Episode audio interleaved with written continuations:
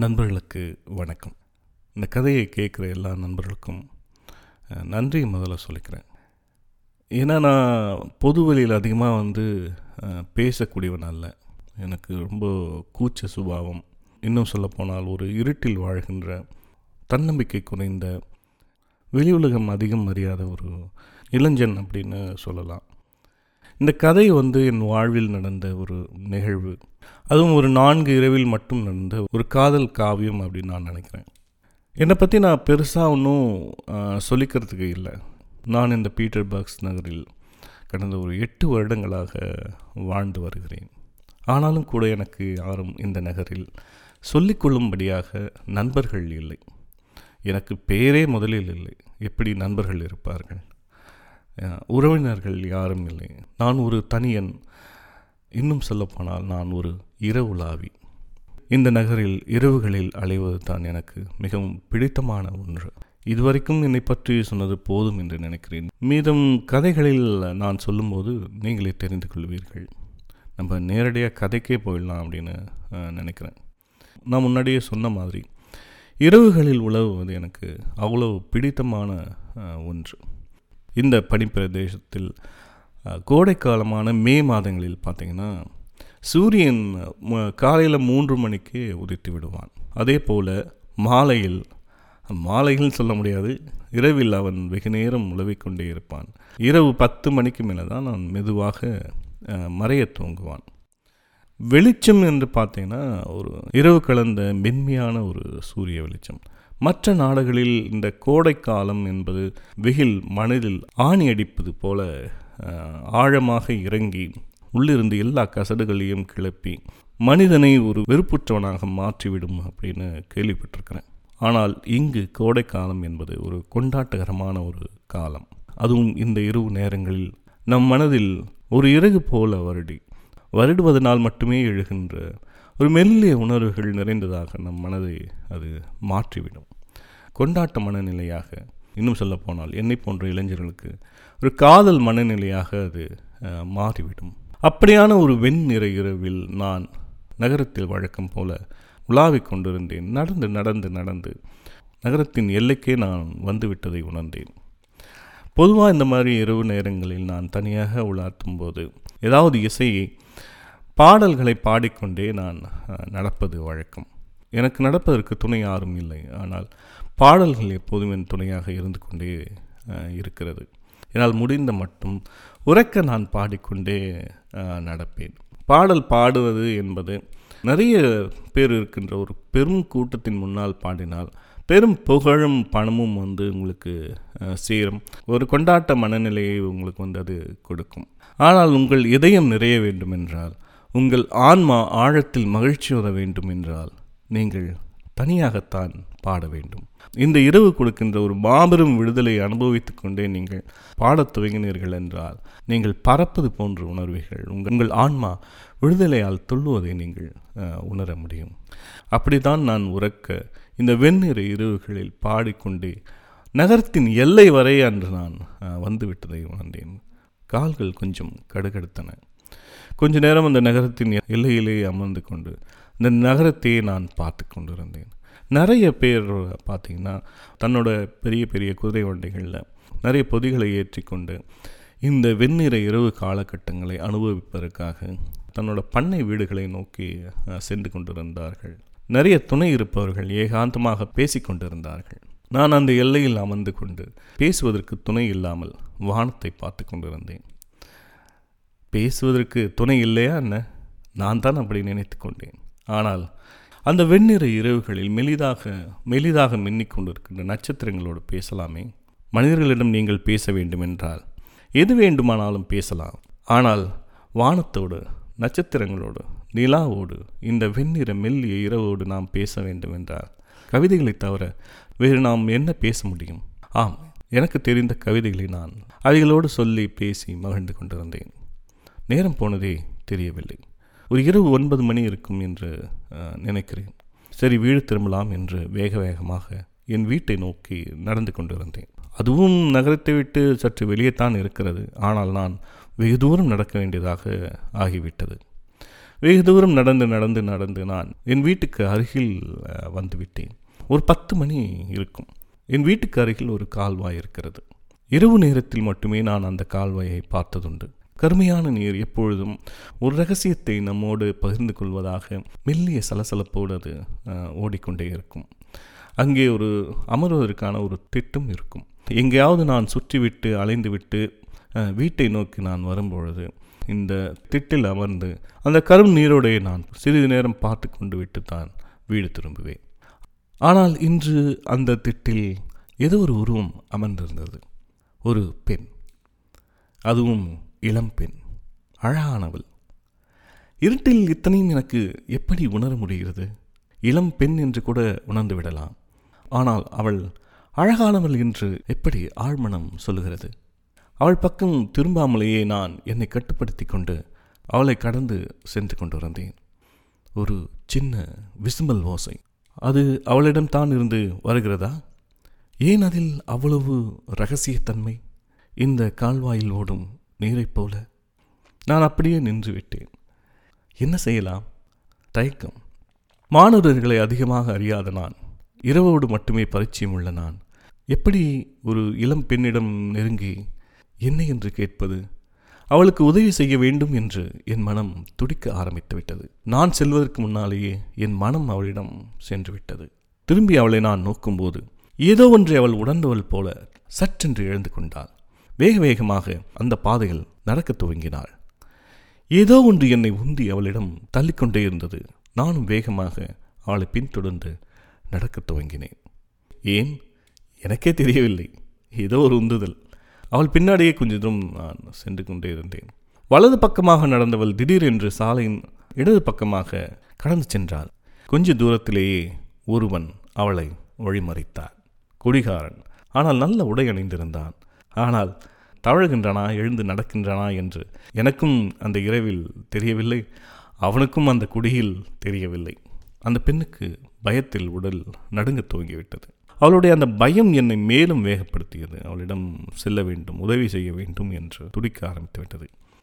நான் வேக வேகமாக அவளிடம் சென்று நின்றேன். அந்த குடிகாரன் அந்த அழகிய கணவான் என்னை பார்த்ததும் சற்றென்று திரும்பி வேறு பக்கம் நடக்கத் துவங்கிவிட்டான். அவனை நான் கவனிக்கவே இல்லை. என் கண்கள் முழுக்க அந்த பெண்தான் நிறைந்து நின்றாள். ஒரு மெல்லிய மஞ்சள் நிற துணியை தலையில் சுற்றியிருந்தாள் கருப்பு அங்கியில் ஒரு வெள்ளை தேவதை. அவளை பார்த்து கொண்டே இருந்தேன். அவள் இமைகளில் நீர் துளித்து சொட்டுவதை கூட என்னால் துல்லியமாக பார்க்க முடிந்தது. அவள் மெல்ல நடக்கத் துவங்கினாள். நானும் அவளுடன் நடக்கத் துவங்கினேன். சட்டென என்னை பார்த்துவிட்டு கண்களை பணிந்து கொண்டாள். ஏனோ இயல்பாக இல்லை இல்லை. அது என் இயல்பே இல்லை. என் கைகள் அவள் கையை பற்றி கொண்டன செல்லமாக துரைத்து கொண்டு ஒரு முயலை காதை பிடித்து தூக்கி நெஞ்சோடு அணைக்கும்போது அந்த முயலில் உறையும் வெப்பம் நடுக்கம். அவள் கைகளில் நான் உணர்ந்தேன். அந்த மெல்லிய கரங்களை பிடித்த கணம் என்பது என் வாழ்க்கையில் முக்கியமான ஒன்று. ஏனென்றால் இதுவரை நான் பெண்களை தொட்டதே இல்லை. பெண்களோடு இவ்வளவு அருகாமையை நான் உணர்ந்ததே இல்லை. அவள் நடுக்கம் மெதுமெதுவாக குறைந்து எனக்குள் பரவியது. அவள் எதுவுமே பேசவில்லை. வெறுமனே கையை பிடித்துக்கொண்டு மெதுவாக என்னோடு நடந்து வந்தாள். அந்த கையை நான் விட்டுவிடவே கூடாது. எந்த அளவுக்கு நான் இறுக்கி பிடித்து கொள்ள வேண்டும்? மென்மையாக? இல்லை இல்லை. அவள் சற்றென்று விடுவித்து கொண்டால் கொஞ்சம் அதிகமாகவே இருக்கிவிட்டேன் போல. அவள் கைகளின் விரல்கள் என் கைகளுக்குள் கொஞ்சம் நெளிய ஆரம்பித்தன. விட்டுவிடலாமா? இல்லை. கொஞ்ச நேரம் நெளிந்துவிட்டு அந்த விரல்கள் இன்னும் இறுக்கமாக பற்றி கொண்டது சற்றென்று ஒரு பெருமூச்சு வாங்கி நன்றி என்றாள். இல்லை பரவாயில்ல. நான் தான் உங்களுக்கு நன்றி சொல்லணும். ஏன் இல்லை இது வந்து என்னோட வாழ்க்கையில் முக்கியமான ஒரு தருணம். அப்படியா? ஏன் நான் யாரிடமும் அதிகமாக பேசினதில்லை. அதுவும் ஒரு பெண் கிட்ட. ஓ! ஆனால் நீங்கள் என்னை ஆபத்துலேருந்து காப்பாற்றிருக்கீங்க அதுக்காக நான் மறுபடியும் மறுபடியும் உங்களுக்கு நன்றி சொல்கிறேன் இல்லை இல்லை எனக்கு நன்றியெல்லாம் வேண்டாம். கொஞ்சம் கொஞ்ச நேரம் நீங்கள் என் கூட பேசிகிட்டு இருந்தாலே அதே பெரிய விஷயம். ஏன்? ஏன்னா என் கூட யாரும் அதிகமாக பேச மாட்டாங்க. அதுவும் முன்னாடியே சொன்ன மாதிரி பெண்கள்கிட்ட எல்லாம் நான் அதிகமாக பேசினதே இல்லை. என்னோடய ஞாபகத்துலேருந்து பார்த்தா ஒரு நாலு பெண்கள்கிட்ட இது வரையும் நான் பேசியிருக்கேன். ஆனால் அந்த நாலு பேருமே சமையல் அறை பெண்கள் நீங்கள் அப்படி இல்லையே. நான் அப்படி இல்லைன்னா? அது நான் எப்படி சொல்கிறதுன்னு தெரியல. சமையலறை பெண்கள்னால் அவங்களுக்கு சமைக்கிறத தவிர வேறு எதுவும் தெரியாது. அதை பற்றி மட்டும்தான் அவங்க பேசுவாங்க. வெளியிலேயே வரமாட்டாங்க. ஓ அவங்களேருந்து நான் என்ன வித்தியாசப்படுறேன்? அது எனக்கு சொல்ல தெரியல. ஆனால் அதை நான் உணர்றேன். நீ ஒரு வித்தியாசமான பெண் தான். இன்னொரு விஷயம் நீங்கள் ஏன் அந்த கால்வாய் பக்கத்தில் நின்று அழுதுட்டு இருந்தீங்க இல்லை இல்லை நீங்கள் உங்களுக்கு பிடிக்கலைன்னா சொல்ல வேண்டாம். சொல்லக்கூடாதுன்னு இல்லை. நானும் யார்கிட்டையாவது இதை சொல்லித்தான் ஆகணும். எனக்கும் ரொம்ப பாரமாக இருக்குது நானும் உங்களை மாதிரி தான் அதிகமாக யார்கிட்டையும் பேசுனதில்ல. நீங்கள் சொல்கிறபடியெல்லாம் நான் அதிகமாக வெளியே வந்ததும் இல்லை. ஏனோ தெரியல உங்களோட இந்த அருகாமை. நீங்கள் பேசுகிற விதம் ஒரு ஆறுதலாக இருக்குது உங்ககிட்ட நான் பேசணும் போல இருக்குது ம் எனக்கும் அதுதான் தோணுது. இந்த இரவு அப்படியே உங்களோடவே நீண்டு நீண்டு போகாதா? உங்கள் கூடவே அப்படியே நடந்துக்கிட்டே இருக்க மாட்டோமா அப்படின்னு தோணுது. அதுவும் சாத்தியம்தான். இந்த நேரத்தில் உங்களை இங்கே அனுப்பிச்சது கடவுளாக தான் இருக்கும். எனக்கு உதவி செய்யும். எனக்கு ஆறுதலாக இருக்கும். அவர் தான் உங்களை அனுப்பியிருக்கணும். நான் கண்டிப்பாக என்னை பற்றி சொல்கிறேன் ஏன் அழுதன்னு சொல்கிறேன் அதுக்கு சரியான நேரம் வரணும். இல்லை நான் ஏதாவது எல்லையை மீறி தப்பாக கேட்டுட்டணும் அப்படின்னு எனக்கு தோணுது. அப்படி கேட்டோம் தான் என்னை மன்னிச்சுங்க முடிஞ்சால் சொல்லுங்கள் இல்லைன்னா வேண்டாம். இல்லை இல்லை கண்டிப்பாக நான் சொல்கிறேன் இன்னொரு சந்திப்பில் இன்னொரு நாளில்.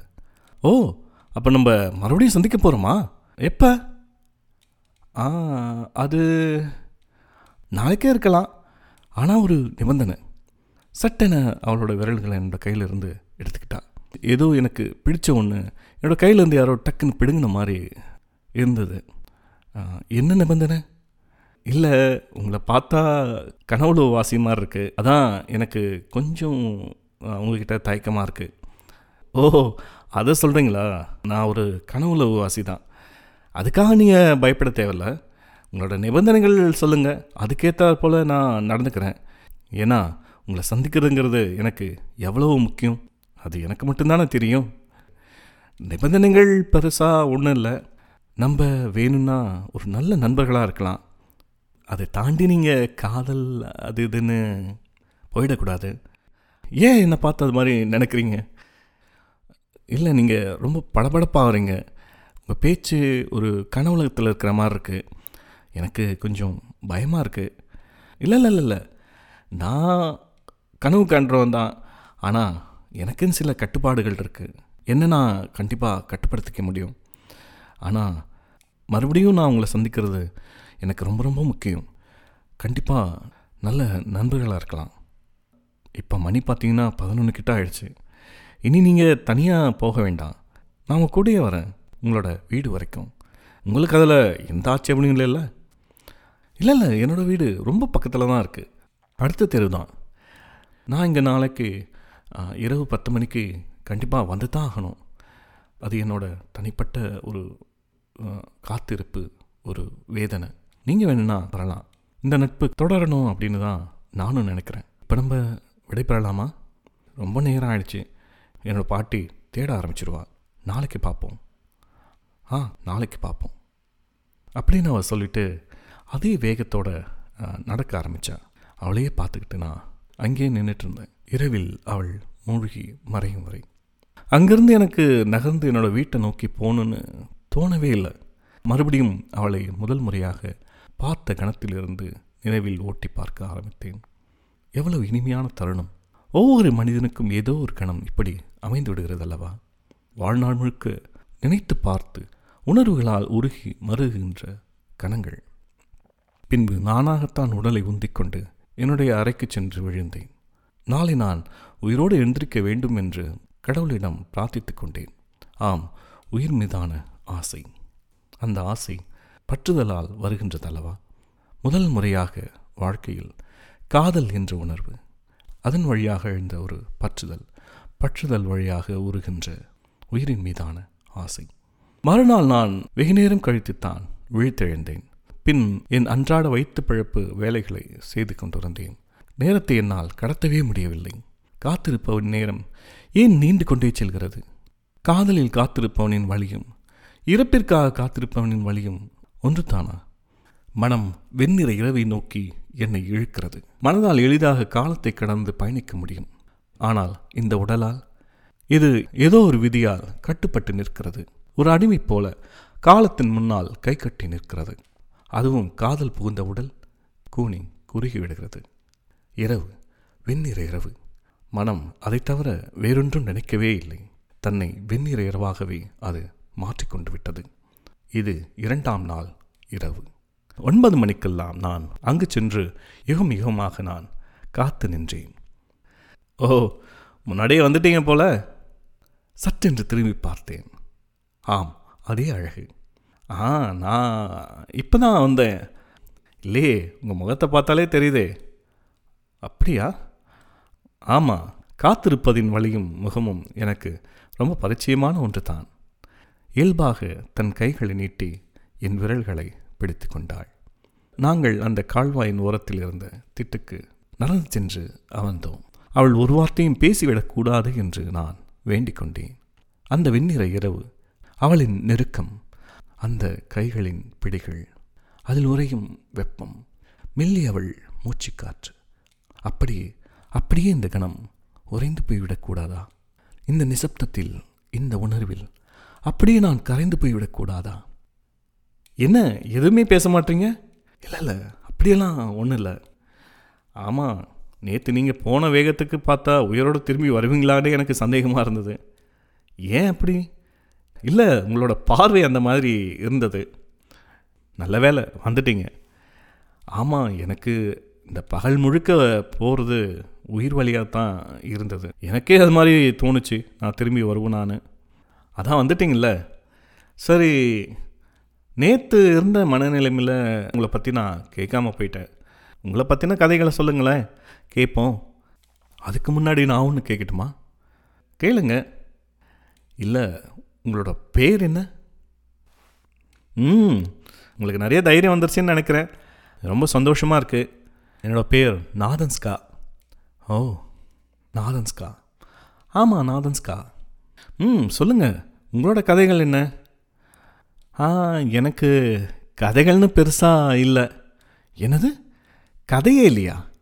கதையே இல்லாத மனிதனா? அது எப்படி சாத்தியமாகும்? எல்லாருக்குமே தன்னோட சொந்த கதைகள் இருக்கும். அது இல்லாமல் தன் பார்த்த படித்த எல்லா கதைகளும் சேர்த்தா எவ்வளோ கதைகள் மனுஷனுக்குள்ளார?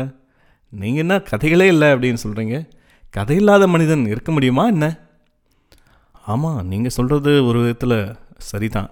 கதைகளே இல்லாத மனுஷன் இருக்க முடியாது தான் ஆனால் என்னை பற்றி சொல்கிற அளவுக்கு ஒரு பெருசாக எந்த கதைகளும் இல்லை. இந்த பீட்டர்ஸ்பர்க்னருக்கு வந்து எட்டு வருடமாச்சு. ஆனால் இது வரைக்கும் எனக்கு ஒரு நண்பர்கள் கூட இல்லை. என்னது ஒரு நண்பர்கள் கூட இல்லையா? ஆச்சரியமாக இருக்கே. அப்படின்னு சொல்ல முடியாது. இந்த பீட்டர்ஸ்பர்க் நகரமே எனக்கு நண்பன் தான். இதில் வாழ்கிற ஒவ்வொரு மக்களுமே எனக்கு நண்பர்கள் தான். மனிதர்களை தாண்டி தெருக்கள் இந்த நகரத்தில் ஓடுற சின்ன சின்ன கால்வாய்கள் சின்ன சின்ன உயிரினங்கள் எல்லாத்துக்கும் அப்பாற்பட்டு எனக்கு நெருங்கிய நண்பர்கள் அப்படின்னா தெருவில் இருக்கின்ற வீடுகள் தான். என்னது வீடுகளா? மனிதர்கள்கிட்ட பேசுறதை விட இந்த வீடுங்கள்கிட்ட பேசுகிறது எனக்கு ரொம்ப பிடிக்கும். அதுவும் என்னோடய தெருவில் நிறைய வீடுகள் இருக்குது அதனோட ஜன்னல்கள் தான் வாய்கள் அப்படின்னு நான் கற்பனை பண்ணிப்பேன். நான் தெருவில் நடந்து போகும்போது நிறைய வீடுகள் எனக்கு ஆய் சொல்லும்.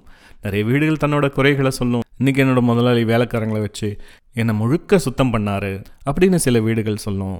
இன்றைக்கி நிறைய சொந்தக்காரங்க கச்ச கச்சன்னு வந்து ரொம்ப சத்தமாக இருக்குது எனக்கு ரொம்ப எரிச்சலாக இருக்குது அப்படின்னு சொல்லிட்டு சில வீடுகள் சொல்லும். அதுவும் எங்கள் தெருவில் முக்கில் ஒரு வீடு இருக்குது அவ்வளோ அழகான ஒரு வீடு. சின்ன வீடு தான். ஆனால் அதுக்கு வந்து லைட்டாக ஒரு பிங்க் கலரில் ஒரு பெயிண்ட் பண்ணியிருந்தாங்க. அது ஒரு பெண்ணாக தன்னை நினச்சிக்கிட்டு என்னோட பேசும் அந்த பிங்க் கலர் அதுக்கு ரொம்ப ரொம்ப பிடிச்சிருந்தது. அதுவும் அந்த தெருவிலே அதுதான் அழகுன்னு சொல்லிட்டு அதுக்கு ரொம்ப கருவம். ஆனால் பார்த்தீங்கன்னா போன வாரம் அவனோட முதலாளி நல்லா அடிக்கிற ரெட் கலரில் அதுக்கு பெயிண்ட் அடித்து விட்டுட்டான்.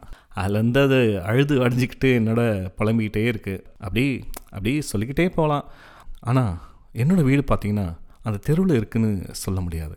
அந்த தெருவில் இருக்கிற எண்ணற்ற சின்ன சின்ன சந்துகளில் உள்ள சின்ன சின்ன கூடுகள் இருக்குது அந்த கூட்டில் ஒரு கூடு தான் நான் வசிக்கிற இடம்.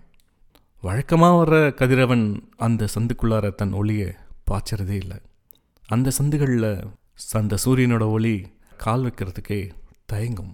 விசேஷமான ஒரு சின்ன ஒளி மட்டும் அந்த சந்துகளில் பரவும். இருட்டுன்னு சொல்ல முடியாது வெளிச்சம்னும் சொல்ல முடியாது. அப்படியான சந்துகள் பந்துகள் அதுலேயும் மக்கள் வாழ்ந்து தான் இருக்காங்க. நிறைய பேர் கைவிடப்பட்டவர்கள் நோயாளிகள் என்னை போன்ற தனியன்கள் என்னோட அறை பார்த்தீங்கன்னா நீல வண்ணத்தில் பெயிண்ட் பண்ணியிருப்பாங்க அதுவும் நிறையா உறிஞ்சி போய் அங்கங்கே கீழே கொட்டி நிறைய இடத்துல சிலந்திகள் தான் அந்த பெயிண்டெல்லாம் பிடிச்சி வச்சுருக்கு. என் கூட ஒரு வேலைக்காரமாக இருக்காங்க. ரொம்ப நாளாக என் கூட இருக்காங்க. எனக்கு வர சொற்ப வருமானத்தில் நாங்கள் ரெண்டு பேரும் உயிரும் வாழ்ந்துட்டுருக்கோம் அது ஒரு சின்ன அறை நத்தை கூடு போல் ஆமை ஓடு போல். அந்த இடத்த நான் எப்போதுமே மனசில் சுமந்து அலைஞ்சிட்டே இருக்கேன். அது என்னோடய தனிமையின் அடையாளம். அந்த தனிமை உணர்வு எப்போதுமே என்னோடய வார்த்தைகளில் என் உடல் ஒடுக்கத்தில் வெளிப்பட்டுக்கிட்டே இருக்கும். அதனால தான் நான் வெளியே வர்றதுக்கு இரவுகளை தேர்ந்தெடுக்கிறேன். இரவு எனக்கு அந்த ஒடுக்கத்திலிருந்து கட்டற்ற விடுதலையை கொடுக்குது. பாதி இரவு நான் இந்த நகரத்தை நடந்தே சுற்றி சுற்றி வருவேன். உறக்க பாடுவேன். எனக்கு முன்னாடியே சொன்ன மாதிரி உறவுகள்னு யாருமே இல்லை. நண்பர்களும் இல்லை. அதனால் பெருசாக கவலைகளும் இல்லை. ஆனாலும் சில நேரத்தில் சில மனசு பாதிக்கப்படுற மாதிரி நிகழ்வுகள் நடந்துடும் அப்போ தான் எனக்கு ஆறுதலாக ஒரு வார்த்தை தேவைப்படும். அப்படி சொல்லக்கூடிய மனிதர்கள் யாராவது இருக்கிறாங்களா அப்படின்னு மனசு தேடும். ஒரு ஆறுதலான மடி படுத்துக்கொள்வதற்காக கொஞ்சம் இழைப்பாறுவதற்காக அப்படி நான் மனசு முழுக்க தேடி தேடி பார்த்தாலும் யாரும் கிடைக்க மாட்டாங்க. கொஞ்ச நாளில் அந்த வழி சரியாக போயிடும். ஒரு நாள் ஒரு நண்பர் என்னை பார்க்கறதுக்காக அந்த வெளிச்சம் குறைந்த மனிதர்களின் கால்கள் உள்ளே நுழைய தயங்குகின்ற அந்த சந்துக்கு பார்க்க வந்தார். அவர் எனக்கு நண்பர் அப்படின்னு சொல்ல முடியாது. நான் வேலை பார்க்குற இடத்துல ஒரு தெரிஞ்ச முகம் அப்படின்னு சொல்லலாம். ஏன் என்னை பார்க்க அவர் வந்தார்னு எனக்கு ஆச்சரியமாக இருந்தது. அவர் என் வீட்டு முன்னாலே பார்த்த உடனே நான் தயங்கி போனேன். அந்த வீட்டில் தான் நான் குடியிருக்கேன்னு தெரிஞ்ச உடனே அவர் என்னை விட தயங்கி போயிட்டார். உள்ளே வரலாமா இல்லையான்னு கூட ரொம்ப நேரம் யோசிச்சுக்கிட்டே இருந்தார். ஒரு விருந்தினனை வா என்று வாய்னரே அழைக்கக்கூட நான் தங்கியிருக்கின்ற இடமும் அதை சார்ந்து எழுகின்ற அந்த உணர்வும் எனக்கு அனுமதி அளிக்கவே இல்லை. நான் தயங்கி தயங்கி நின்று கொண்டிருந்தேன் அவரும் தயங்கிவிட்டு ஏன் இங்கு நாம் வந்தோம்? என்று நினைத்து கொண்டே உள்ளே வந்தார். ஒரு கப் காஃபி மட்டும் அவருக்கு நாங்கள் கொடுத்தோம். அது சூடு ஆறத்துக்குள்ளே வேக வேகமாக குடிச்சிட்டு அங்கேருந்து அவர் கிளம்பி போயிட்டார். இந்த நிகழ்வு எனக்கு ரொம்ப ரொம்ப பாதிச்சு போச்சு. ஆனாலும் கொஞ்ச நாள் அது மறந்தும் போச்சு. என்னோடய வாழ்க்கையும் நான் தங்கும் இடம்தான் இந்த சமுதாயம் எதிர்பார்க்குற அளவுக்கு இல்லை அப்படின்னாலையும் அது என்னோட நினைவுகளுக்கும் என்னோட கனவுகளுக்கும் ஒருபோதும் தடையாக இருந்ததே இல்லை. எதுவுமே இல்லாதனுக்கு ஏழைக்கு கடவுள் அள்ளி அள்ளி கொடுப்பது பகல் கனவுகள் தானே. ஆம் நான் கனவு காண்பவன். கனவின் வழியாக நான் எதெல்லாம் ஆசைப்படுகின்றனோ அது எல்லாமே அடைந்து சுகிப்பான். பகல் கனவுகள் வழியாக ஒரு ஊஞ்சலில் உச்சத்துக்கு சென்று நின்றாடுவது போல மகிழ்ச்சியில் எப்போதும் தெளித்து கொண்டே இருப்பவன். அதுவும் இந்த வெண்ணிற இரவு கனவுகளை என் மனதிற்குள் கொப்பளிக்கச் செய்கிறது. திகட்ட திகட்ட ஊறும் கனவுகளை நான் என்ன செய்வதென்றே தெரியாமல் நகர் முழுக்க அலைந்து திரிந்து திளைத்து பாடி கொண்டாடுகின்றேன். வாழ்க்கையை கொண்டாடுகின்றேன். அதுவும் நேற்றிலிருந்து இந்த வெண்ணிற இரவோடு ஒரு காதல் உணர்வும் இணைந்து கொண்டது. என்னால் தாழ முடியவில்லை. நாதன்ஸ்கா என்னால் தாழ முடியவில்லை. உன் பெயரை நான் திரும்ப திரும்ப உச்சரித்து கொண்டே இருக்க வேண்டும். உன் அருகாமையை நான் உணர்ந்து கொண்டே இருக்க வேண்டும். நாதன்ஸ்கா ஒரு புறம் உன்னுடைய நினைவுகள் இன்னொரு புறம் உன்னுடைய ஸ்பரிசம். என்னால் தாழ முடியவில்லை நாலஸ்கா என்னால் தாழ முடியவில்லை. ஓ கனவுவாதி கொஞ்சம் நிறுத்திக் கொள்கிறீர்களா? எனக்கு பயமாக இருக்கிறது. மன்னித்து விடுங்கள் நான் எல்லை மீறி போய்விட்டேன் நாஸ்கா நட்போடு இருந்தால் மட்டுமே என்னை சந்திக்க வாருங்கள் என்று சொன்னீர்கள். நான் இப்போது உண்மையை சொல்லுகிறேன். என்னால் அப்படி இருக்க முடியுமா என்று தெரியவில்லை. மன்னித்துக் கொள்ளுங்கள். எத்தனை முறை நீங்கள் மன்னிப்பு கேட்பீர்கள்? நான் தான் சொல்லிவிட்டேனே. நட்புணர்வோடு மட்டும்தான் நம் உறவு நீடிக்க முடியும். அதை தாண்டி நாம் செல்ல முடியுமா என்று தெரியவில்லை. உங்கள் மீது எனக்கு கோபம் ஒன்றும் இல்லை. ஆனால் உங்கள் கனவுகள் மீது தான் எனக்கு பயமாக இருக்கிறது. ஆனால் நீங்கள் நல்லவராக இருக்கிறீர்கள். மனதில் பட்டதை வெளிப்படையாக சொல்லிவிட்டீர்களே. ஆனால் நண்பரே நான் வேறு கெட்டில் இருக்கிறேன். என்ன சொல்வது என்று எனக்கு தெரியவில்லை.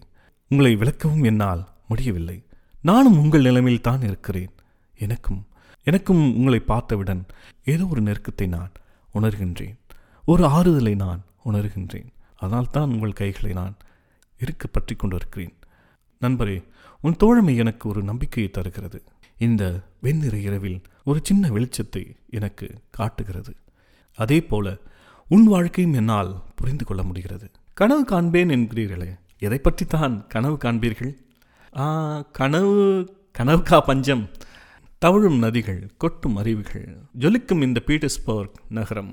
அதெல்லாம் தாண்டி இலக்கியம் புனைவுகள் கவிதைகள் எல்லையற்ற வானம் நட்சத்திரங்கள் பனி அனைத்திற்கும் மேலாக இந்த வெண்ணிற இரவுகள். நாதன்ஸ்கா என்னை பற்றி பெரியதாக சொல்வதற்கு ஒன்றுமில்லைத்தான் ஆனால் உங்களை பற்றி தெரிந்து கொள்ள ஆசைப்படுகின்றேன். சொல்லுங்களேன். நானும் உங்களை மாதிரி தான் பெருசாக எனக்கும் யாரும் இல்லை. ஒரே ஒரு பாட்டி மட்டும் இருக்காங்க. அவங்களுக்கு பார்வை இல்லை. சின்ன வயசுலேயே எங்கள் அப்பா அம்மா இறந்து போயிட்டாங்க. அதனால் என்னோடய பாட்டி தான் என்னை வளர்க்க ஆரம்பித்தாங்க நான் நேற்று சொன்னேன்ல அந்த தெருவில் தான் எங்களோட வீடு இருக்குது வீடுனா பெரிய வீடுலாம் சொல்ல முடியாது. ஒரு சின்ன மர வீடு. அதுக்கு மேலே ஒரு சின்னதாக மச்சில் ஒரு அறை இருக்குது பாட்டுக்கு கொஞ்சம் பென்ஷன் பணம் வருது. அந்த மச்சு அறையில் வாடகை விட்டு கொஞ்சம் காசு வருது. அந்த காசு வச்சு தான் ரெண்டு பேருக்கும் ஜீவனம். அது விட்டால் பெருசாக எதுவும் வருமானம் இல்லை. பாட்டி ரொம்ப நல்லவ. ஒரு காலத்தில் ரொம்ப பணக்காரியாக வாழ்ந்துவ. பேச்சில் எப்போதுமே அது வெளிப்பட்டுக்கிட்டே இருக்கும். சின்ன வயசில் எனக்கு வீட்டிலேயே ஒரு டீச்சர் வச்சு பாடங்களை சொல்லிக் கொடுக்க ஆரம்பித்தா அப்புறம் ஃப்ரெஞ்சு மொழி. அவள் தான் எனக்கு சொல்லிக் கொடுத்தா. பதினஞ்சு வயசு வரைக்கும் நான் வீட்டிலே இருந்து படித்தேன் படித்தேன் ஆனால் ரொம்ப நல்லாலாம் படிக்கல. வெளி உலக தொடர்பு அதிகமாக இல்லை. ஆனால் பாட்டிக்கு என் மேலே ஒரு பயம் இருந்துகிட்டே இருக்கும். யாராவது என்ன ஏமாத்திடுவாங்க தப்பாக என்ன வழி நடத்திடுவாங்க அப்படின்னு சொல்லிட்டு. அதனாலே என் மேலே ஒரு பெரிய கண்காணிப்பு இருந்துக்கிட்டே இருக்கும். ஆனாலும் பாருங்கள் ஒரு நாள் நான் ஒரு சின்ன தப்பு பண்ணிட்டேன். அவளுக்கு சொல்லாமல் வீட்டிலேருந்து வெளியே சுத்த போயிட்டேன். நான் தொலைஞ்சு போயிட்டு தான் நினச்சி பாட்டி தெருவெல்லாம் தேடியிருக்கா அழுதுருக்கா. அக்கம் பக்கம் ஆளுங்கள்லாம் ஆறுதல் சொல்லியிருக்காங்க. நான் எங்கோ சுற்றிட்டு வீட்டுக்கு வந்தேன். என்ன அடி அடி நடிச்சிட்டான் அவளுக்கு கண்ணு தெரியாது. நான் தொலைஞ்சு போனப்ப அவள் எவ்வளோ கஷ்டப்பட்டு என்னை தேடியிருப்பா. அதை நான் நினச்சி பார்த்தேன். அந்த அடியெல்லாம் தாங்கிக்கிட்டேன். மறுநாள்லேருந்து தான் எனக்கு வேறு ஒரு புதிய வாழ்க்கை ஆரம்பிச்சது. அது கொஞ்சம் வேதனை தர வாழ்க்கை தான். என்னென்னா அவளோட ஆடையும் என்னோட ஆடையும் சேர்த்து அவள் ஒரு பின்னால் இணைச்சிக்கிட்டா. நான் அவள் பக்கத்திலேயே உட்காந்துருக்கணும் வேற எங்கேயும் போயிடக்கூடாது. இரவில் மட்டும்தான் அந்த பின்னை கழட்டி விடுவான் என்னோட வாழ்க்கை அந்த பாட்டி மாதிரியே ஒரே இடத்துல தனிமையில் போக ஆரம்பிச்சது. முதல்ல சில நாட்களில் பாட்டி நானும் ஏதாவது பேசிக்கிட்டே இருப்போம். பாட்டி பல கதைகளை எனக்கு சொல்லிக்கிட்டே இருப்பா. எங்கள் வீட்லேயும் ஒரு ரொம்ப நாளாக வேலை செய்கிற ஒரு பெண் இருந்தாள் அவளுக்கு காது கேட்காது. ஆனால் எங்களுக்கு சமைச்சு வீடை சுத்தம் பண்ணுற வேலை தான் அவளுக்கு. கொஞ்ச நாள் போக போக என்னாலையும் வெளியே போகாமல் இருக்க முடியல. எனக்கும் சில நண்பர்கள் இருந்தாங்க. அவங்கள போய் நான் பார்க்கணும் இல்லையா? பேசணும் இல்லையா? எப்படி நான் வீட்டுக்குள்ளாரே ஒரே இடத்துல அடைஞ்சு கிடக்கிறது? ஒரு நாள் ஒரு யுத்தியை கையாண்டேன் அந்த வேலைக்கார பெண் இருக்கா இல்லையா? அவளை பாட்டி பக்கத்தில் உட்கார வச்சு அவளோட துணியில் பின்னை போட்டுட்டு நான் வெளியே போயிட்டேன். பாட்டி அப்போ தூங்கிட்டு இருந்தா. தூக்கத்துலேருந்து எந்திரிச்சு ஏதேதோ என்கிட்ட கேட்குறதா நினச்சி கேட்டுட்டு இருந்திருக்கா. அந்த வேலைக்கார பொண்ணுக்கு காது கேட்காது இல்லையா? அந்த பொண்ணு பயந்து போயிட்டா. பின்னை எடுத்து விட்டுட்டு ஒரே ஓட்டம் தான் ஓடியே போயிட்டா. பாட்டிக்கு புரிஞ்சு போச்சு நான் இந்த வேலையை பண்ணியிருக்கேன் அப்படின்னு சொல்லிட்டு. அப்புறம் வீட்டுக்கு திரும்பி வந்தேன். வழக்கம் போல் அட்டின்னு அடி அப்படி ஒரு அடி. பாட்டுக்கு என் மேலே பாசம்தான் அந்த பாசம்தான் அப்படியே அவளுக்கு என் மேலே பயமாக மாறி போச்சு. அப்புறம் என்கிட்ட சத்தியெல்லாம் வாங்கினா நான் அது மாதிரி பண்ணக்கூடாது அப்படின்னு சொல்லிட்டு. நானும் அதுக்கப்புறம் அந்த மாதிரிலாம் பண்ணுறத விட்டுட்டேன். ஓ மன்னிக்கணும். நீ பேசிகிட்டு இருக்கும்போது நான் குறுக்கால வந்துட்டேன். ஆனால் எனக்கு இன்னும் ஒரு விஷயம் உறுத்திக்கிட்டே தான் இருக்குது அன்னைக்கு ஏன் அந்த கால்வாய் பக்கத்தில் வந்துட்டு அழுதுகிட்டு மறுபடியும் அதை ஞாபகப்படுத்துகிறேன்னு தப்பாக நினச்சிக்க வேண்டாம். இல்லை இல்லை அதை நான் கண்டிப்பாக சொல்கிறேன் சொல்லித்தான் ஆகணும். எங்கள் மாடியில் ஒரு சின்ன மச்சு அறை இருக்குதுன்னு சொன்னேன் இல்லையா? அங்கே ஒரு இளைஞன் வாடகைக்கு கூடி வந்தார். ஓ அப்போ அதுக்கு முன்னாடி ஒரு ஆள் அங்கே தங்கியிருந்தாரா? ஆமாம்மா அவர் ஒரு வயசான கிழவர். அவருக்கு கண்ணும் தெரியாது காதும் கேட்காது. ஏன்? நடக்கக்கூட முடியாது. அவருக்கும் கொஞ்சம் பென்ஷன் வந்துட்டு இருந்தது. அதை வச்சு அவர் வாழ்ந்துட்டு இருந்தார். ஒரு நாள் அவர் இறந்து போயிட்டார். அதுக்கப்புறம் தான் இந்த இளைஞன் வாடகைக்கு வந்தார். வந்து முத நாளே வீட்டுக்கு வந்துட்டார். பாட்டிக்கு கண்ணு தான் தெரியாத தவிர வாய் பேசிக்கிட்டே இருக்கும். அதுவும் யாராவது கிடைச்சாங்கன்னா விடமாட்டா பாட்டி. பேசி பேசி பேசி அவங்க எழுந்து ஓடுற வரைக்கும் பேசிக்கிட்டே இருப்பாள் அப்படி தான் அந்த இளைஞன்கிட்டையும் பேசிக்கிட்டே இருந்தா. அந்த இளைஞன் சின்ன சின்னதான ஒரு வசதிகளை செஞ்சு கொடுக்கும்படி கேட்டுட்டு இருந்தாங்க அந்த செவத்தில் பேப்பர் ஒட்டணும் கொஞ்சம் சுத்தம் பண்ணணும் அப்படி இப்படின்னு. ஆனால் அந்த இளைஞனை நான் பார்த்துக்கிட்டே இருந்தேன். எனக்கு மனசுக்குள்ளார அப்படி ஒரு சந்தோஷம். ஏன்னு எனக்கு தெரியல. அந்த உணர்வு என்னன்னு எனக்கு தெரியல. ரொம்ப நாளாக வீட்டுக்குள்ளார பாட்டியோடே உட்காந்து பாட்டியோடே பேசிகிட்டு இருந்தேன் எனக்கு. இப்படி ஒரு அந்நியன் அதுவும் இளைஞன் எங்கள் வீட்டுக்குள்ளார வந்து எங்களோட இப்படி சகஜமாக உரையாடிட்டு இருக்கிறது ஒரு புது விதமான அனுபவம் வித்தியாசமாக இருந்தது எனக்கு. திடீர்னு பாட்டி அவருக்கு கொஞ்சம் குடிக்க ஏதாவது கொண்டு வா அப்படின்னு சொன்னாங்க. நான் சட்டுன்னு எழுந்து போக பார்த்து அந்த பிணைக்கப்பட்ட பின்னால் நான் அப்படியே ஆடைகள் விலக சரிஞ்சு கீழே விழுந்துட்டேன். எனக்கு ரொம்ப அவமானமாக போச்சு கூச்சமாக போச்சு. இப்படி வெளியிலேருந்து வந்த ஒரு இளைஞன் முன்னாடி விழுந்துட்டுமேன்னு எனக்கு அசிங்கமாகவும் போச்சு. அந்த நேரத்தில் பாட்டி மேலே அப்படி ஒரு கோவம். சட்டான்னு பின் எடுத்து விட்டுட்டு நான் உள்ளே போயிட்டேன். கொஞ்ச நேரம் நான் வெளியே வரல. அதுக்கப்புறம் தான் கொஞ்ச நேரம் கழித்து அவருக்கு காஃபி எடுத்துன்னு வந்து கொடுத்தேன். கையெல்லாம் நடுங்கி போச்சு.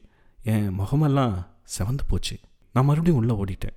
அந்த இளைஞன் ரொம்ப நேரம் பேசிகிட்டு இருந்தார். அதுக்கப்புறம் மேலே மாடிக்கு போயிட்டார். அதுக்கப்புறம் அப்புறம் நாட்களில் அவர் ஒன்றும் பெருசாக எங்களை வந்து எதுவும் கேட்கல ஆனால் எனக்கு ஒரு சின்ன உறுத்தல் இருந்துகிட்டே இருந்தது. அவரை பார்க்கணும் பேசணும் அப்படின்னு. பாட்டியும் ஒரு நாள் அவர்கிட்ட ஏதோ பேசணும் அப்படின்னு சொல்லிட்டு கூட்டிகிட்டு வர சொன்னாங்க. நானும் வேக வேகமாக படியில் மாடி ஏறி போனேன். ஆனால் பாருங்கள் அவர் கீழே இறங்கி வந்துட்டு இருந்தார். நான் எனக்கு எதுவுமே பேச தோணலை. முகமெல்லாம் செர்ரி பழம் போல் செவந்து போச்சு. அவருக்கும் அப்படி தான் நான் திடீர்னு முன்னாடி வந்த உடனே திக்கு முக்காடி போயிட்டாரு. என்ன? என்ன வேணும்? அப்படின்னு அவர் கேட்ட உடனே தான் இல்லை பாட்டி ஓ பாட்டியை நான் பார்க்க வரேன்னு சொல்லியிருந்தேன். நீங்கள் எல்லா வசதியும் பண்ணி கொடுத்ததுக்கு ரொம்ப நன்றி. ஆனால் எனக்கு வேலை இருக்கிறதுனால பாட்டியை பார்க்க வர முடியல. என்னோடய நன்றியை பாட்டிக்கிட்ட சொல்லிடுங்க அப்படின்னு சொல்லிட்டு அவர் படியை விட்டு இறங்கி போயிட்டார். நான் ஏனோ தெரியல நான் ரொம்ப நேரம் அங்கேயே நின்றுட்டே இருந்தேன். அதுக்கப்புறம் தான் கீழே இறங்கி வந்தேன். அதுக்கப்புறம் அவர்கிட்ட நான் பேசணும் பேசணுன்ற உறுதல் இருந்துக்கிட்டே இருந்தது. ஆனால் பாட்டியை மீறி எப்படி போகிறதுனும் எனக்கு ஒரு சின்ன தயக்கம் இருந்தது. ஆனாலும் அந்த உணர்வு அது காதலாக கூட இருக்கலாம். ஒரு நாள் உந்தி உந்தி அந்த படிக்கட்டில் ஏற வச்சுது. நான் மெதுவாக அவரோட அரைக்கதவை தட்டினேன். நான் வந்தது அவருக்கு பெரிய ஆச்சரியத்தெல்லாம் ஒன்றும் கொடுக்கல. வாங்க வாங்க உள்ளே வாங்க அப்படின்னு சொல்லிட்டு இயல்பா அப்படியே பேச ஆரம்பிச்சிட்டாரு. ஆ நீங்கள் என்ன படிச்சிருக்கீங்க? அப்படின்னு ரொம்ப எளிமையாக கேட்டதுனால என்னால் தொடர்ந்து அவர் கூட பேச முடிஞ்சது. நான் வீட்டிலே தான் படித்தேன் பதினஞ்சு வயசு வரைக்கும். அது முடித்து ரெண்டு வருஷம் ஆச்சு இந்த ரெண்டு வருஷமாக எதுவும் பெருசாக படிக்கலை. பாட்டியோட தான் இல்லை அந்த பாட்டி கூட ஏதோ பின்னு போட்டு உங்கள் உடையில. ஐயோ அதை பற்றி மட்டும் கேட்காதீங்க. அவர் கேட்டுட்டாரே தவிர என் மனசுக்கு ரொம்ப சங்கடமாக போச்சு. அப்படியே இறங்கி கொடுக்குன்னு ஓடி வந்து அழலான்னு கூட எனக்கு தோணுச்சு. ரொம்ப வெக்கமாக போச்சு. ஐயையோ நான் தப்பாக எதுவும் கேட்டிருந்தா மன்னிச்சிடுங்க. என்கிட்ட நிறைய புத்தகங்கள் இருக்குது நீங்கள் எடுத்துகிட்டு போங்க. எல்லாம் ஃப்ரெஞ்சு புத்தகங்கள் தான். நிறைய அழகான உன்னதமான கதைகள் அப்படின்னு சொல்லிட்டு ஒரு நாலஞ்சு புத்தகங்கள் கொடுத்தாரு. அந்த புத்தகங்கள்லாம் எடுத்துகிட்டு போயிட்டு பாட்டிக்கிட்ட கொடுத்தேன். அப்புறம் அந்த பாட்டுக்கு புத்தகங்கள் அப்படின்னோடனே பெரிய சந்தேகங்கள்லாம் வந்துருச்சு. திருப்பி திருப்பி அந்த பாட்டு கேட்க ஆரம்பிச்சிருச்சு. அந்த புத்தகத்தில் என்ன கதைகள் இருக்குது காதல் கதைகளா? இல்லை அந்த பையன் ஏதாச்சும் காதல் கடிதம் புத்தகங்களில் வச்சு கொடுத்தானா? நல்லா பாரு. பாட்டி அப்படியெல்லாம் ஒன்றும் இல்லை பாட்டி. யதார்த்தமாக நான் போனேன். அப்போது இந்த புத்தகங்கள்லாம் கொடுத்தாரு. வேணும்னா படிக்கலாம் இல்லைன்னா திருப்பி கொடுத்துடலாம். இல்லை இல்லை இல்லை. இந்த காலத்து இளைஞர்களை பற்றி உனக்கு ஒன்றும் தெரியாது. உன்னை ஈஸியாக ஏமாத்திடுவாங்க. நீ ரொம்ப சின்ன பொண்ணு. உனக்கு இதெல்லாம் புரியாது. நிறைய ஆசை காட்டி உன்னை மோசம் பண்ணிடுவாங்க. உன்னை மாஸ்கோ கூட்டிகிட்டு போகிறேன்னு சொல்லுவாங்க. உன்னை நல்லா பார்த்துக்கிறேன்னு சொல்லுவாங்க. நீ அந்த ஆசை வார்த்தைக்கெல்லாம் ஏமாறக்கூடாது. அதனால தான் திருப்பி திருப்பி சொல்கிறேன் அந்த புத்தகங்களில் இடுக்கில் தான் அவங்க ஏதாவது காதல் கடிதங்களை சொருகி வச்சுருப்பாங்க. நல்லா தேடி பாட்டி அதெல்லாம் இல்லை பாட்டி. சும்மா போனேன் புத்தகங்கள் கொடுத்தாங்க அவ்வளோதான் சரி என்ன புத்தகம் அது? யார் எழுதுந்து அது பெரும்பாலும் வால்டர் காட்டின் எழுதுந்தான் அப்படியா அப்படி எனக்கு ஒவ்வொரு புத்தகமாக படிச்சுக்காமி எனக்கும் நேரம் போகும். உனக்கும் நல்லபடியாக நேரம் போகும் இல்லையா? அப்படின்னு பாட்டி சொன்னாங்க. நாங்களும் அந்த புத்தகங்களெல்லாம் படிக்க ஆரம்பித்தோம் ரொம்ப சுவாரஸ்யமாக நல்லா இருந்தது. நேரமும் நல்லா போயிட்டு இருந்தது. அப்படியான ஒரு நாளில் அந்த இளைஞன் எங்கள் வீட்டுக்கு வந்தார். எனக்கு அவ்வளோ சந்தோஷமாகவும் மகிழ்ச்சியாகவும் இருந்தது. வழக்கம் போல் பாட்டிக்கிட்ட பேசிக்கிட்டே இருந்தார். எனக்கும் அவர்கிட்ட பேசணுன்னு ஆசை தான். ஆனால் அவர் பேசுறது கேட்குறதுக்கு இன்னும் ஆசையாக இருந்தது. அவரே பார்த்துக்கிட்டு அவர் பேசுகிறதே கேட்டுக்கிட்டே இருந்தேன். திடீர்னு அவர் பாட்டிக்கிட்ட நம்ம எல்லாம் சேர்ந்து நாடகம் பார்க்க போகலாமா அப்படின்னு கேட்டார். என்ன நாடகம்? அப்படின்னு பாட்டு கேட்க செவில் நகரத்து ஒப்பனையாளன். அது ஒரு இசை நாடகம். நீங்கள் கேள்விப்பட்டிருப்பீங்களே ரொம்ப பிரபலமான நாடகமாச்சே. ஆமாம் ஆமாம் ஆமாம் நான் நிறைய முறை கேள்விப்பட்டிருக்கேன். ஆனால் பார்த்ததில்ல. பார்க்க முடியலன்னா என்ன பாட்டி? இசை நாடகம் தானே. இசையை கேட்டு ரசிக்கலாம் இல்லையா? கண்டிப்பாக நீங்கள் வரணும். அப்படியா? ஆ கண்டிப்பாக போகலாம். நாங்களும் எங்கேயும் இது போல் போனதில்லை. இது ஒரு வாய்ப்பாக கூட இருக்கலாம். நாளைக்கு நான் சொல்கிறேனே அப்படின்னு பாட்டி சொன்னாங்க. அதுக்கப்புறம் அந்த இளைஞன் போயிட்டாரு. பாட்டி என் கையை பிடிச்சிக்கிட்டு ரொம்ப வேதனையா நாதன்ஸ்கா? நீ இளைஞ்சி ஆயிட்ட. நாலு இடத்துக்கு போகணும் நாலு பேரை பார்க்கணுன்ற ஆசை உனக்கு எப்பவுமே இருக்கும். ஆனால் உனக்கு பாதுகாப்பாக என்னால் வர முடியல. உன்னை தனியாகவும் என்னால் விட முடியல. பயமாக இருக்குது உன்னை ஒருத்தனுக்கு நல்லபடியாக வசதியாக கட்டி கொடுக்கணும். அதனால தான் ஒரு இளைஞன் மாடிக்கு வாடகைக்கு வரணும்னு கூட நான் நினச்சேன். ஆனால் வந்திருக்கிற இளைஞன் நல்லவன் தான் ஆனால் ஏழையாச்சே.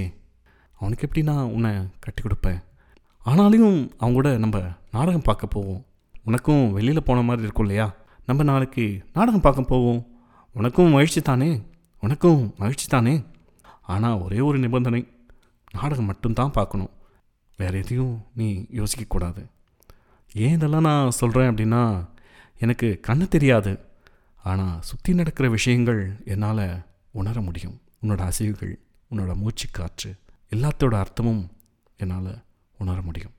நாதன்ஸ்கா இது எல்லாமே உன்னோட நல்லதுக்கு தான் சொல்கிறேன் பாட்டுக்கு நீ யார் இருக்கா?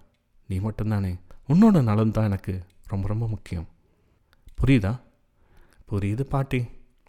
அப்படின்னு சொல்லிட்டு நான் என்னோட அறைக்கு போயிட்டேன். பாட்டி சொன்னதெல்லாம் நான் திருப்பி திருப்பி யோசித்து பார்த்துட்டே இருந்தேன். ஒரு விதத்தில் அவள் சொல்கிறதும் சரின்னு பட்டுச்சு. ஆனால் என்னோடய உணர்வின் வேகத்தை என்னால் கட்டுப்படுத்தவே முடியல. நாளைக்கு அவர் வருவதையும் அவரோட சேர்ந்து நாடகம் பார்க்குறதையும் நினச்சி நினச்சி ரொம்ப பூரிப்பாகவும் சந்தோஷமாக வந்தது. அந்த இரவில் எனக்கு தூக்கமே வரலை. மறுநாள் நாங்கள் உற்சாகமாக நாடகம் பார்க்க போனோம். அவர் பக்கத்தில் தான் நான் உட்காண்டிருந்தேன் நாடகம் முழுக்க இசை நாடகம். ஒரு பக்கம் நாடகத்தோட இசை இன்னொரு பக்கம் என் மனதில் தனியாக இன்னொரு இசை. ரெண்டு இசையும் ஏதோ ஒரு புள்ளியில் தொட்டு தொட்டு விலகி பரவசத்தின் உச்சிக்கு போயிட்டு போயிட்டு வந்துட்டு இருந்தேன். அந்த நாடகம் அந்த அனுபவம் அப்பா இன்னைக்கு கூட அதை நினச்சி பார்த்தா அந்த உணர்வுகள் அப்படியே மனசில் எழுந்து வருது. பாட்டி அவர் எனக்கும் இடையே சின்ன ஒரு நெருக்கம் இந்த நாடகம் பார்க்கறதன் மூலமாக உருவாச்சு அப்படின்னு தான் நான் நினச்சேன். அதனால் அடிக்கடிக்கு அவர் எங்கள் வீட்டுக்கு வருவார் என் கூட பேசிகிட்டு இருப்பார் தான் எனக்கும் தோணுச்சு. ஆனால் அப்படி எதுவும் நடக்கலை. அவர் அதுக்கப்புறம் வரவே இல்லை. அவரோட வேலையை மட்டுமே அவரை கவனிச்சிட்டு அப்படியே இருந்துட்டார். நானும் எங்கூட பேசுவார் வருவாருன்னு காத்து காத்து வெறுத்து தான் போனேன். பாட்டிக்கும் பெருசாக அவர்கிட்ட பேசுறதுல விருப்பமும் இருக்கிற மாதிரி தெரியல. நான் தான் போயிட்டு அந்த படிக்கட்டில் நின்றுக்கிட்டே இருப்பேன். அவர் வேலைக்கு கிளம்பும்போது சில வார்த்தைகள் மட்டும் என்கிட்ட பேசிட்டு ஒரு சின்ன சிரிப்பு சிரிச்சிட்டு அப்படியே போயிடுவார். நாட்கள் அப்படியே கடந்து போயிடுச்சு மே மாதம் வந்துடுச்சு.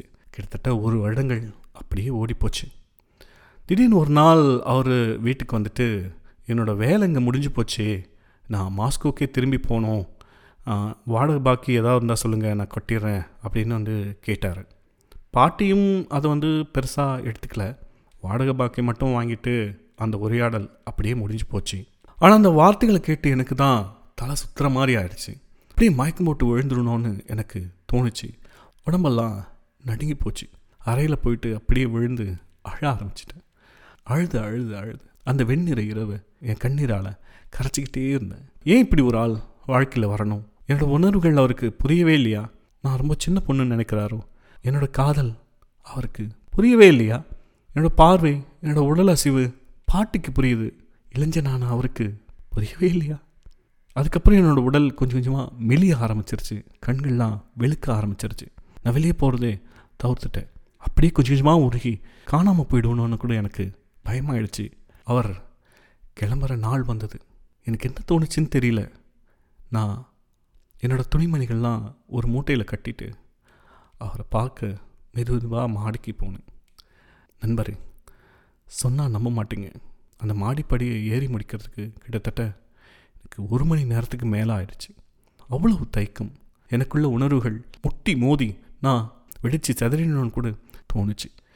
மெது மெதுவாக ஏறி போயிட்டு கைகள் நடுங்க அந்த கதவை தட்டினேன். வேக வேகமாக அவர் நடந்து வந்து கதவை திறக்கிற சத்தம் மட்டும் எனக்கு கேட்டுச்சு. என்னை பார்த்த உடனே அப்படியே அதிர்ச்சியில் உறைஞ்சி போயிட்டாரு. ஏன்னா என்னோடய கைகளில் என்னோடய துணி மூட்டைகள் இருந்தது. ஏன்? உள்ளவா அப்படின்னு மெதுவாக கூப்பிட்டு உள்ளே உட்கார வச்சார். என்னோடய நிலமை அவருக்கு இப்போ நல்லா புரிஞ்சு போச்சு. நான் எதுக்கு வந்திருக்கேன்னு கூட அவருக்கு தெரிஞ்சு போச்சு. எதுவுமே பேசலை. கொஞ்சண்டு குடிக்க தண்ணி கொடுத்தாரு. நாதன்ஸ்கா உன்னை எப்போவோ நான் தெரிஞ்சுக்கிட்டேன். உன்னோட எண்ணங்கள் எனக்கு எப்போவோ புரிஞ்சிச்சு. இந்த வார்த்தைகள் கேட்ட உடனே எனக்கு ஏதோ சின்ன சந்தோஷம் மனசில் தோணி அடுத்த கணமே மறைஞ்சு போச்சு. நாதஸ்கா உன்னை எனக்கு ரொம்ப பிடிக்கும். ஏன்னா நீ ரொம்ப நல்ல பொண்ணு. ஆனால் என்னோட நிலைமை வேறு மாதிரி இருக்குது நான் ஏழு. என்கிட்ட எதுவுமே இல்லை. நாம் சேர்ந்து வாழ்கிறதுக்கு வேலை கூட இல்லை எனக்கு. நான் இங்கே வந்தது ஒரு தற்காலிகமான ஒரு சின்ன வேலைக்கு தான். அதுவும் முடிஞ்சு போச்சு. இனி வருமானத்துக்கும் என்கிட்ட வழி இல்லை. உன்னோட காதல் எனக்கு புரியுது. அதனோட உன்னதமான உணர்வுகள் எனக்கு நல்லாவே புரியுது. ஆனால் உன்னை நான் மாஸ்கோ கூட்டின்னு போகிற அளவுக்கு எனக்கு தகுதி இல்லை. உன்னை வச்சு வாழ்கிற அளவுக்கு எனக்கு வசதிகளும் இல்லை. நீங்கள் அப்படி சொல்லாதீங்க. எனக்கு மனசு முழுக்க நீங்கள் தான் இருக்கீங்க. நீங்கள் என்னை விட்டு போயிட்டீங்கன்னா நான் அப்படியே அப்படியே செத்துருவேன்னு கூட எனக்கு தோணுது. என்னோடய உயிரை காப்பாற்றிக்கிறது தான் நான் அங்கே வந்தேனா அப்படின்னு கூட எனக்கு தெரியல. தயவு செய்து இல்லைண்ணா அதுஸ்கா நீ ரொம்ப சின்ன பொண்ணானாலையும் உனக்கு எல்லாத்துக்கும் புரிஞ்சுக்கிற ஒரு புத்திசாலித்தனமும் அறிவும் இருக்குது அதனால தான் எங்கே உன்னை நானும் ஆழமாக உன்னை விரும்பிடணும்னு விலகி விலகி போனேன். பாட்டி பேசும்போதே அவர்களோட எதிர்பார்ப்பும் எனக்கு புரிஞ்சு போச்சு. உனக்கு சரியான ஆள் நான் இல்லை அப்படின்னு எனக்கு தெரிஞ்சு போச்சு. இனி நான் உனக்கு எந்த நம்பிக்கையும் கொடுக்க முடியாது நாதஸ்கா. இல்லை வேண்டாம். நீங்கள் பேச பேச என்னால் தாங்கிக்க முடியல.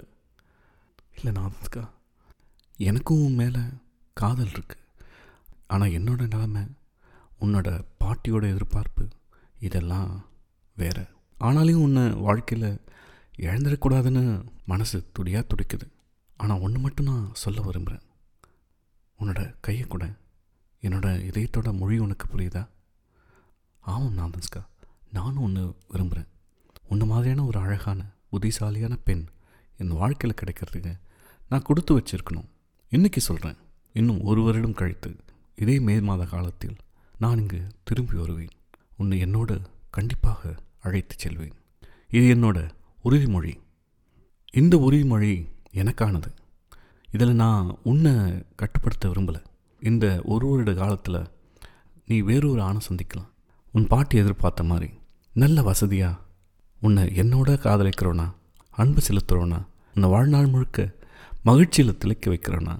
உனக்கும் பிடிச்ச ஆண் யாராவது வந்தா எனக்காக காத்திருக்கணும்னு அவசியமே இல்லை.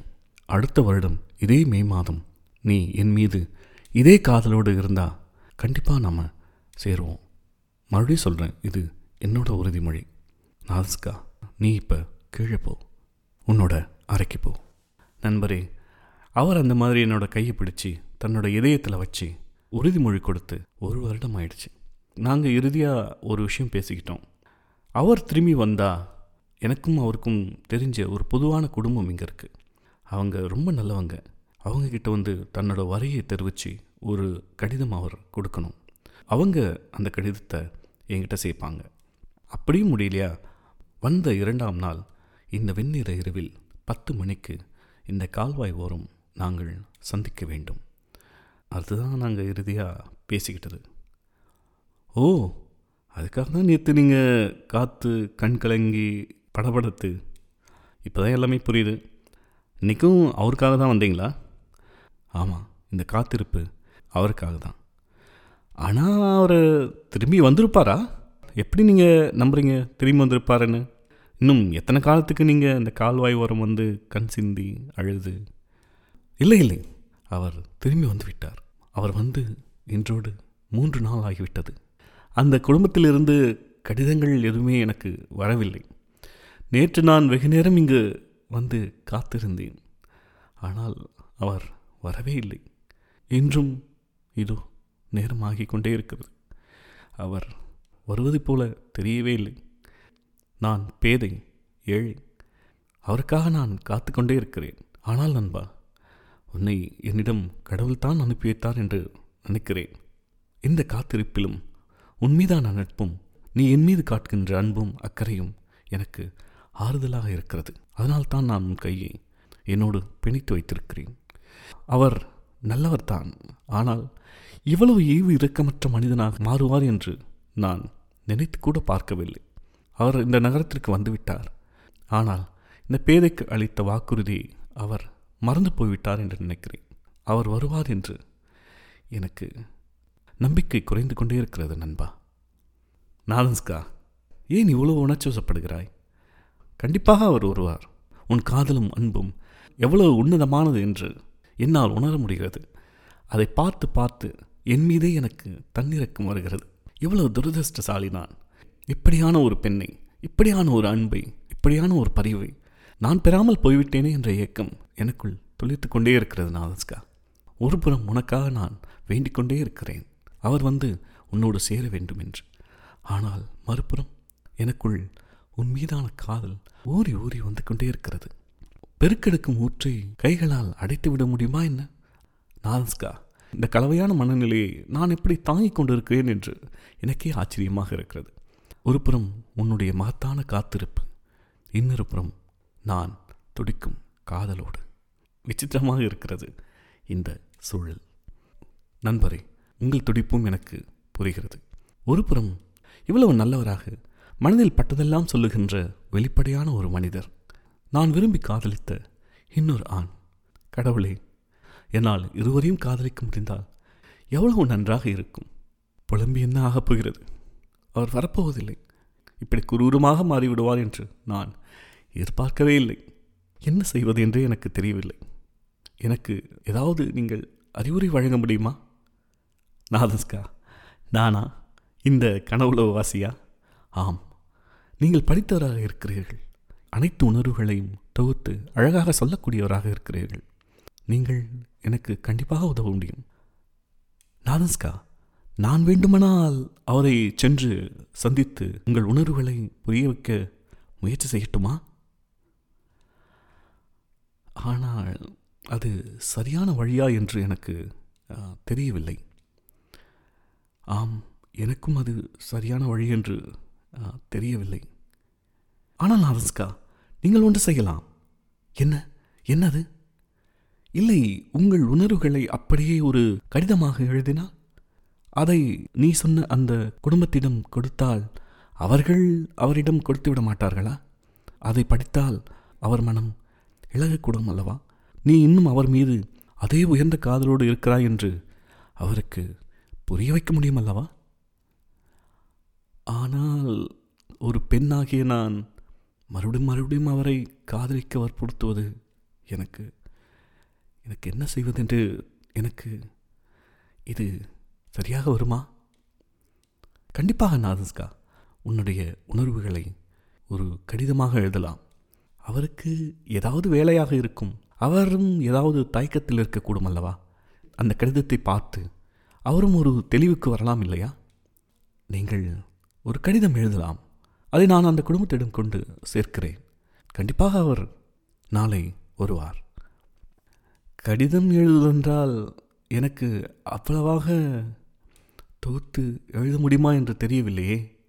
சரி எனக்காக நீங்களே ஒரு கடிதம் எழுத முடியுமா? நான் நான் எழுதினால் அது அந்த அளவுக்கு உண்மையாக இருக்குமா என்று எனக்கு தெரியாது. நீங்கள் கடிதம் எழுத நான் உதவி செய்கிறேன். கொஞ்சம் பொறுங்கள். எழுதுவதற்கு காகிதத்தையும் பேனாவையும் வாங்கி வருகிறேன். இங்கே அருகே கடை இருக்கும். சரி நல்ல யோசனை. ஆனால் நான் தனியாக இருப்பேனே? நீங்கள் நீங்கள் எப்போது தனியாக இருந்திருக்கிறீர்கள்? எப்பொழுதும் அவர் நினைவோடு தானே இருக்கிறீர்கள்? என்ன எழுத வேண்டும் என்று நினைத்து கொண்டிருங்கள். இதோ பத்து நிமிடத்தில் வந்துவிடுகிறேன். இல்லை நண்பரே நானும் எதையும் மறைக்க விரும்பவில்லை. நான் உங்களையும் நினைத்து கொண்டு தான் இருக்கிறேன். உங்கள் அருகாமையை நான் உணர்ந்து கொண்டு தான் இருக்கிறேன். நாலஸ்கா வேண்டாம். என் உணர்வுகளை மேலும் மேலும் உன் வார்த்தைகள் தூண்டிக்கொண்டே இருக்கின்றன. அதன் உச்சம் எங்கு சென்று முடியும் என்று என்னால் சொல்ல முடியவில்லை. ஒவ்வொரு கணமாகவும் நான் என் உணர்ச்சிகளை அடக்கி குறுக்கி இல்லாமல் ஆக்கி கொண்டிருக்கிறேன். நண்பரே என்னை மன்னித்து விடுங்கள். இல்லை நாதாஸ்கா இல்லை. இது ஒரு பக்கம் வேதனை தான் ஆனால் இன்னொரு பக்கம் இந்த உணர்வுகள் என் வாழ்க்கையை அர்த்தப்படுத்துகின்றன. நாதாஸ்கா இதோ வந்து விடுகிறேன். ம் காகிதமும் பேனாவும் கிடைத்ததா? இதோ கிடைக்காமல் போகுமா? ஒரு அழகான பெண்ணின் உன்னதமான காதலுக்கு ஒரு காகிதமும் பேனாவும் கிடைக்காமலா போய்விடும்? கடிதத்தை வைக்க ஒரு உரையும் வாங்கி வந்து விட்டேன். என்ன எழுதலாம்? எப்படி துவங்கலாம்? அன்பரே என்னை மன்னிக்கும்படி வேண்டுகிறேன். அப்படி தொடங்கட்டுமா? ம், இல்லை இல்லை அப்படி வேண்டாம். மன்னிப்பு கேட்க வேண்டியதில்லை. உங்கள் கடிதமே யாவற்றையும் தெளிவுபடுத்தும். நேரடியாகவே துவங்குங்களேன். சரி எனது பொறுமையின்மைக்காக மன்னிக்கவும். இன்பமாக வாழலாம் என்று நம்பிக்கையுடன் ஓராண்டாக காத்திருந்தேன். இப்பொழுது என்ன ஆகுமோ என்ற இந்த சந்தேகத்தை நான் ஒரே ஒரு நாளைக்கு கூட சகிக்க மாட்டாதலாக இருப்பது குற்றமா? நீங்கள் திரும்பி வந்திருக்கிறீர்கள். உங்களுக்கு மனம் மாறி போயிருக்கலாம். அப்படி மாறியிருந்தால் நான் குறைப்பட்டு கொள்ளவும் இல்லை. உங்கள் மீது குற்றம் சாட்டவும் இல்லை என்பதை இந்த கடிதம் உங்களுக்கு அறிவிக்கும். உங்கள் மீது நான் குற்றம் சாட்டவில்லை. ஏனெனில் நான் உங்கள் உள்ளத்தின் உடமையாக முடியாதவள். என் தலைவிதி அப்படி. நீங்கள் மாண்புமிக்கவர். பொறுமையின்றி நான் எழுதும் இவ்வரிகளைக் கண்டு நகைக்கவோ அழுத்து கொள்ளவோ மாட்டீர்கள். இவற்றை எழுதுகிறவள் தன்னந்தனியான ஒரு பேதை பெண்.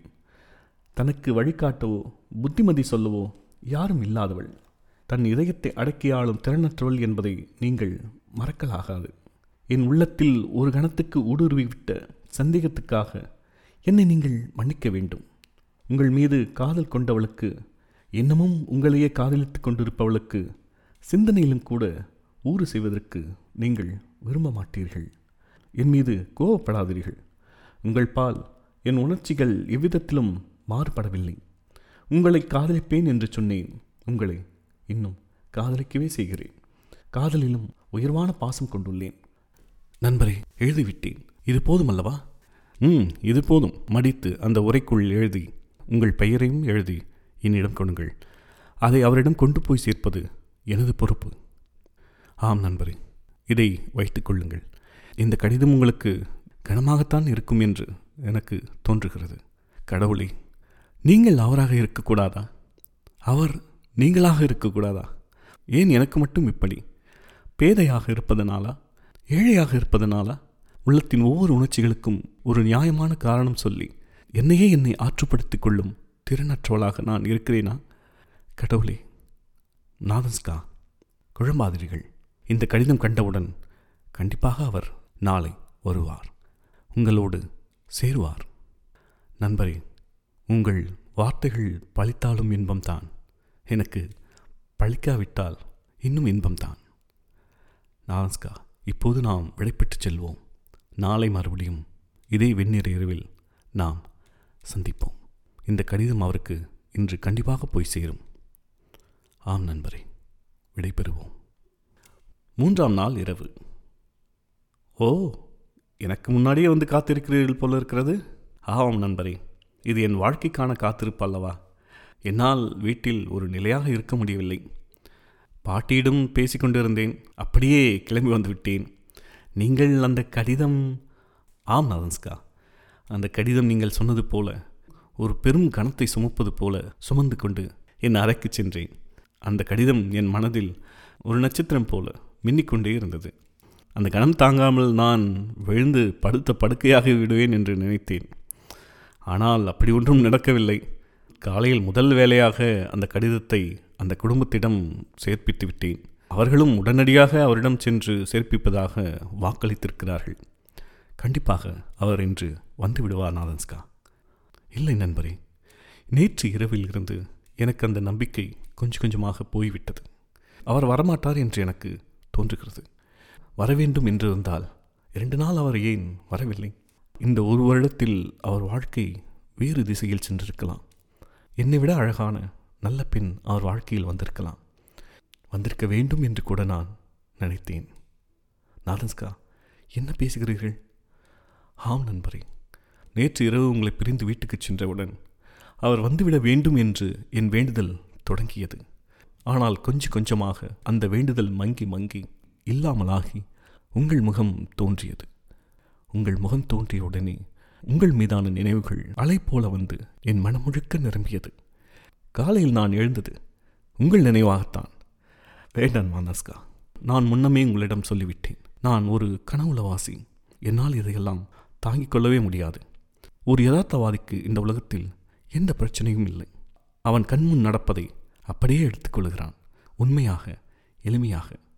ஆனால் கனவு உலகவாசிகள் அப்படி அல்ல.